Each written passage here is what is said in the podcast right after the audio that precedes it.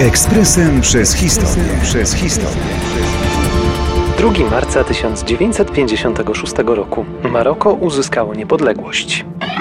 Bardzo długo państwa afrykańskie wydobywały się z kolonialnych zależności. Maroko nie było wyjątkiem od tej reguły. Z racji swego położenia geograficznego stało się w dziewiętnastym wieku areną zażartych konfliktów toczonych przez najważniejszych graczy kolonializmu – Wielką Brytanię, Francję i Niemcy.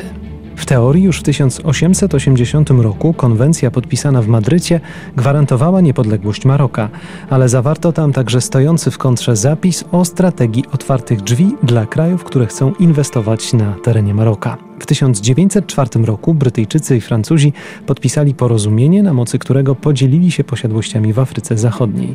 Jeden z zapisów owej umowy brzmiał szczególnie fałszywie.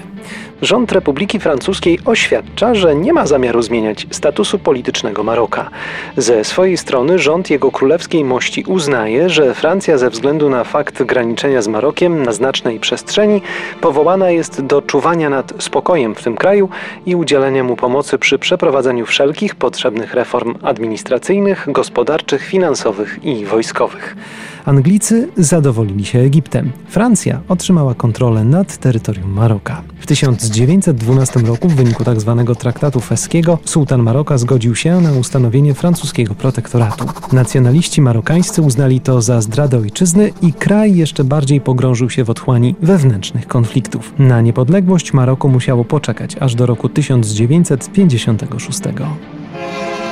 Ekspresem przez historię. Przez historię.